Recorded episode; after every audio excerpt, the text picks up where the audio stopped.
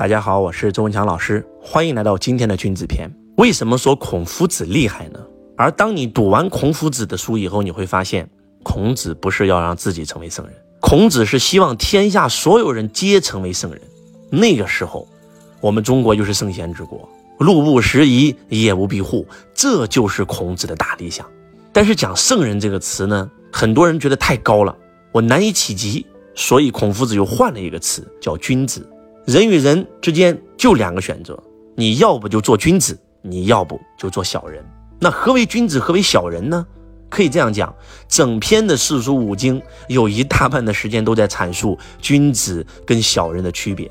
今天周老师给大家解释一下我们四书五经里面讲的君子跟小人的区别。孔夫子说：“君子不器。”什么是君子不器呢？器是器皿的器。周老师讲道法术器嘛，道是原理，法是战略，是方向，术是方法技巧，而器是工具。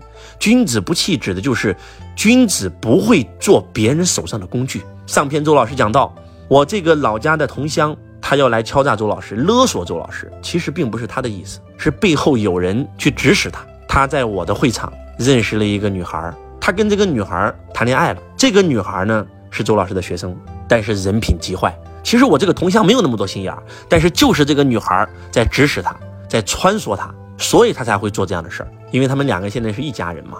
但是从这件事就能证明，不单是这个女子，她不是一个君子，她是一个错错的小人。我这个同乡他也是个小人，为什么？因为君子不器呀，君子不可能成为别人手上里的一杆枪。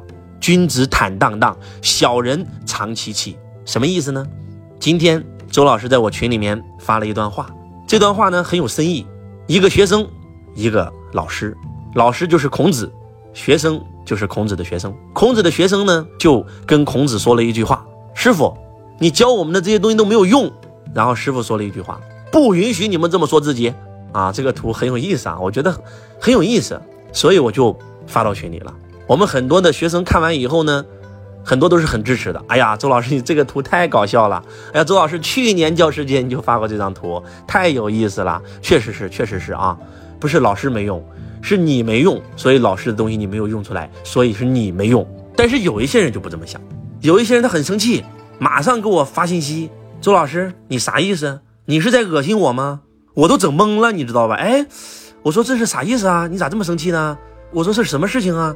那你发在群里那张图是啥意思？我说群里不是学生说老师你教的都是没用的东西，然后老师说不许你们这么说自己，这就是一个搞笑的图片，网络图片而已啊！你就是在说我，我说我没有说你啊，我从来没有指任何人啊，只是觉得一张图好笑，发到群里让大家开心一下而已啊！这就是君子坦荡荡，小人长戚戚。就如果你是个君子，你坦荡，对吧？你从来没有说过老师任何坏话，你从来没有在背后捅过刀。对吧？你从来一直是践行我们的课程，拿到很大的落地结果，你不可能觉得这张图是在暗指你呀，小人长戚戚，就是小人，然后就觉得，哎，你是不是在说我不好啊？我们还有很多的这个学生更搞笑。周老师每天不是写日精进吗？我写日精进呢，不是说针对我写，是针对我们所有的学生写。然后我就写一篇日精进发到群里，是为了引领大家，让大家跟我一样日精进。这个习惯我们已经坚持了将近有七年了。结果每一次有很多学生说：“周老师，你今天讲的太好了，哇，这个点真的是对我非常有很大的帮助。”但是也会有学生：“周老师，你是不是针对我？你昨天日精进写的那个人是不是我？”我说：“我写日记跟你们真没半毛钱关系，那是我个人遇到的事情，你怎么会觉得跟你有关呢？你就是在说我，就这就是君子坦荡荡，小人长戚戚啊！君子和而不同，小人同而不和。今天我跟我的学生在一起，让每一个人都可以畅想自己的观点。”对吧？这是君子行径啊！你们每一个人都可以畅想自己的观点。我记得在看《大秦赋》的时候啊，《大秦赋》是一个电视剧，里面有演到一个在稷下学社，然后一个老师在跟自己的学生做辩论。他的学生有谁呢？啊，他的学生有李斯，还有韩非子，还有很多很多人。你们可能会觉得，哎，荀子不是儒家的吗？他怎么教出来两个法家学说的弟子呢？这就是君子和而不同。我们是君子，我们可以组成一个团队。我们在一起合作，但是我们每一个人的观点都是不一样的。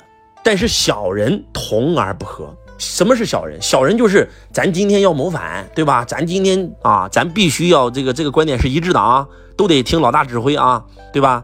咱去这个搞破坏啊，小人同而不和，但是实际上他们是没有合力的啊，甚至经常内讧，分赃不均，自己打起来了，这种事情就太多了，我们就不举这样的案例了啊。君子周而不比，小人比而不周。周就团结的意思啊，比就是营私结党、徇私舞弊的意思。君子周而不比啥意思呢？我们是君子，我们虽然很团结，但是我们绝对不搞什么结党营私。小人呢，恰恰相反，比而不周。